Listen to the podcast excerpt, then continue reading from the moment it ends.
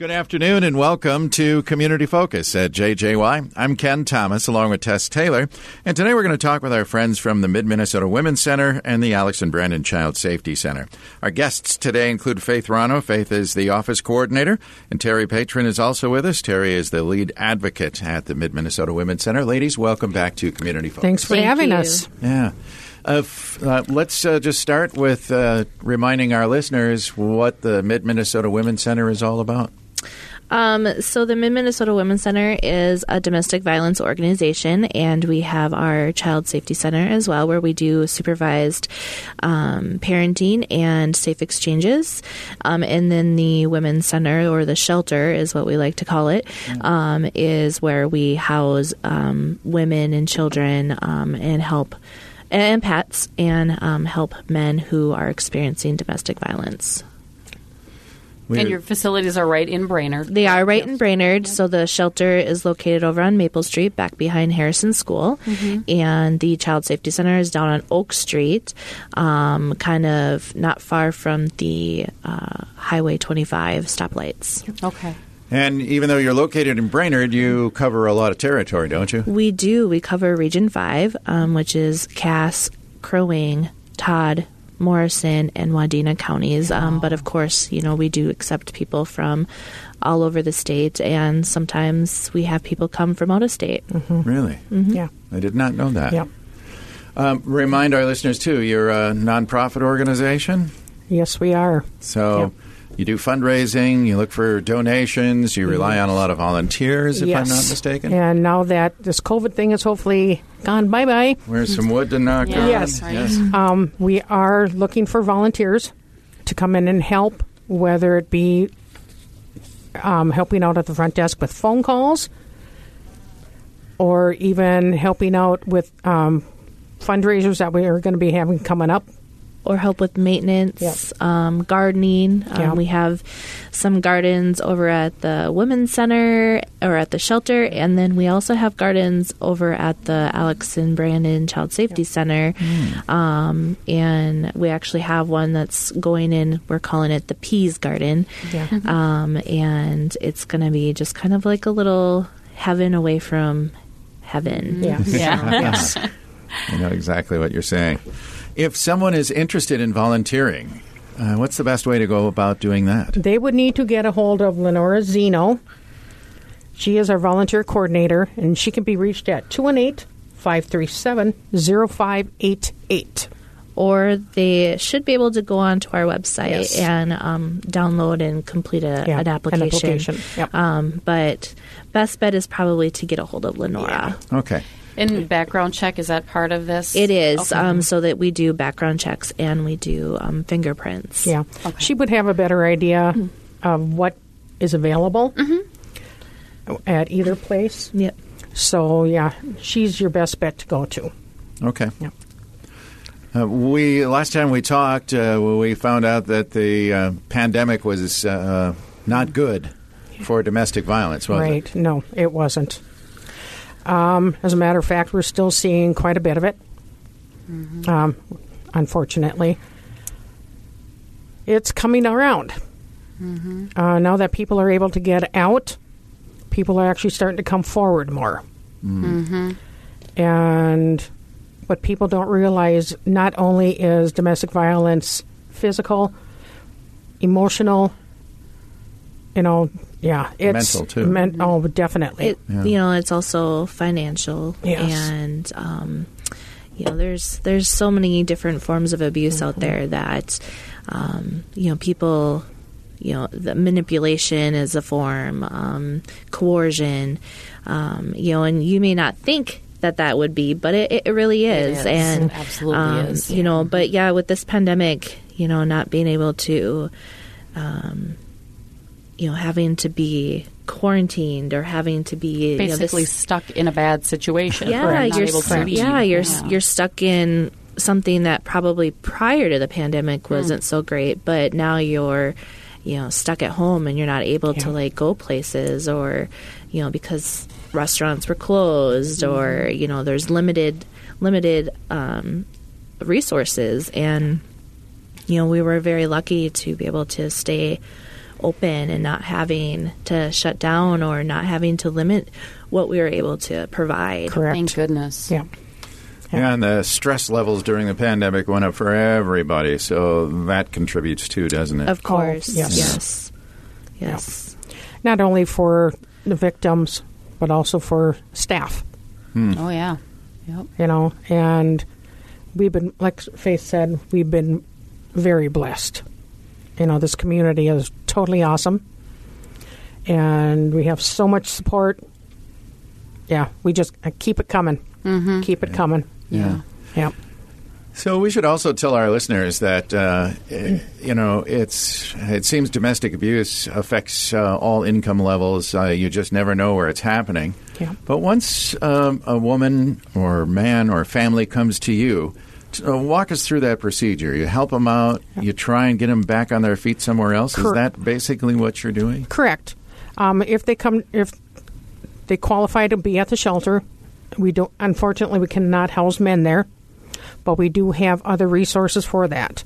We can put them up in a hotel. Mm-hmm. Um, women and children come there; they would have their own room, as we do not put different families together. Right. Okay. Yep.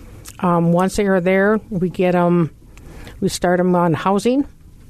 Get them hooked up with other agencies like LSS, um, and then go from there. Whether they need counseling, and that is a big thing. You know, to help them get through this. And we're we're very fortunate that we actually have um, someone that comes into Yeah. our facility and um, does counseling for um, residents and even some of the non-residents. Yeah, she comes in once a week. That's, That's great. awesome. That can make a huge difference. It does. Mm-hmm. Yeah. Yeah. Yeah. Interesting.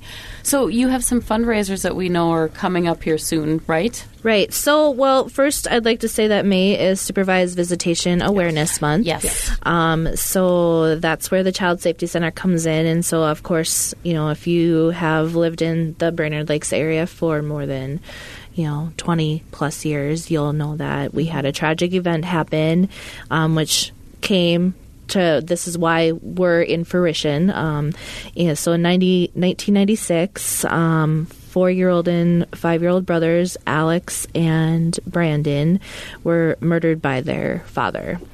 Um, and we got to know Alex and Brandon because their mother was going to our Tuesday night support group. Um, so they were going to our ch- uh, kids support group during that time. Wow.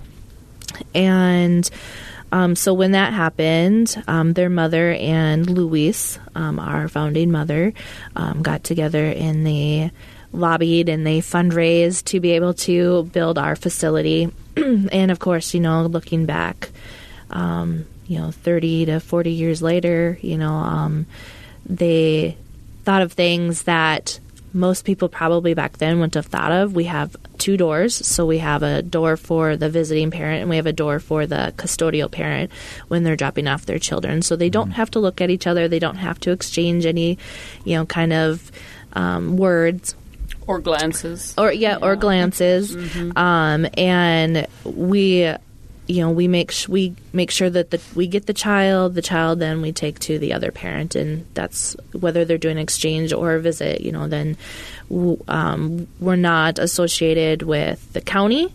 Um, we help you know we do exchanges and visit visits for you know county um, cases for um, even parents who just they just can't get along you know? Um, so we're kind of that safe space because we believe that all children deserve to have a healthy relationship with Yes. both their parents. Um, and that you know children should be able to be children. Yeah. um, they should not have to worry about adult things. And um, I know from experience, you know, my parents got divorced back in '91, and so, um, you know, they obviously could not get along, and we did. They did a lot of exchanges in different locations, and I truly believe that had you know the cen- the safety center been around um, that maybe would have made things a little bit easier because as a child of divorce you know we i definitely were had a lot of worries. You know like oh um, if i say this is dad gonna get mad? Or oh if i say this is mom gonna get mad? You know? Yeah. um, so Plus, you know, it keeps the, well, tell your mom this, you know, or, oh, tell your dad this. You know, there's just not that go between. Um, so we are open 365 days um, for supervised visits and exchanges. Um, we do um, information and referrals. So we do give out information and we will refer um, our clients to our parents to other resources. Um, we have self help support groups. Um, we also do educational speakers and professional trainings. Um, our location is 2602 Oak Street. Um, we have our we kind of look like a daycare. Most people think that um, we are a daycare when they first arrive because we have a purple dinosaur out in our playground, um, and and that's the glory of it. We have a playground, so when it's nice out, they can go outside and do their visits as well. Very nice. So, and we are the first um, facility in Minnesota specifically constructed for the purpose of safe exchanges and supervised visits. Wow, that's impressive. Yes. Yeah. Yeah. Very good. And unfortunately, I uh, understand you were really busy last year. We were, yeah. Um, so it's always an ebb and flow, you know. Um, uh, there we have some parts of the year that aren't as busy, but yes, we actually were, you know, pretty busy. Um, and COVID did not deter that. We had all of our precautions in place. You know, staff wore masks. We take temperatures. Um, we asked our parents to wear masks as well. Um, it, it- um, at least when they came in during their visits, they not necessarily had to, um, but definitely um, temperatures, and we still continue to take temperatures You do. um, because you know we feel that it's important to keep everybody healthy, um, so that we can still provide these services. Great. And if someone is thinking, you know what, me and that guy can't get along, and we've got our child, and we want to use the services, how do we go about setting something like this up? So they would call um, the safety center, um, and the number is 218 828 0022, and then they would dial extension 1 for visits. Um, and they would then get the information on how to um, go about that. There's always. Um, we do an intake for both parties.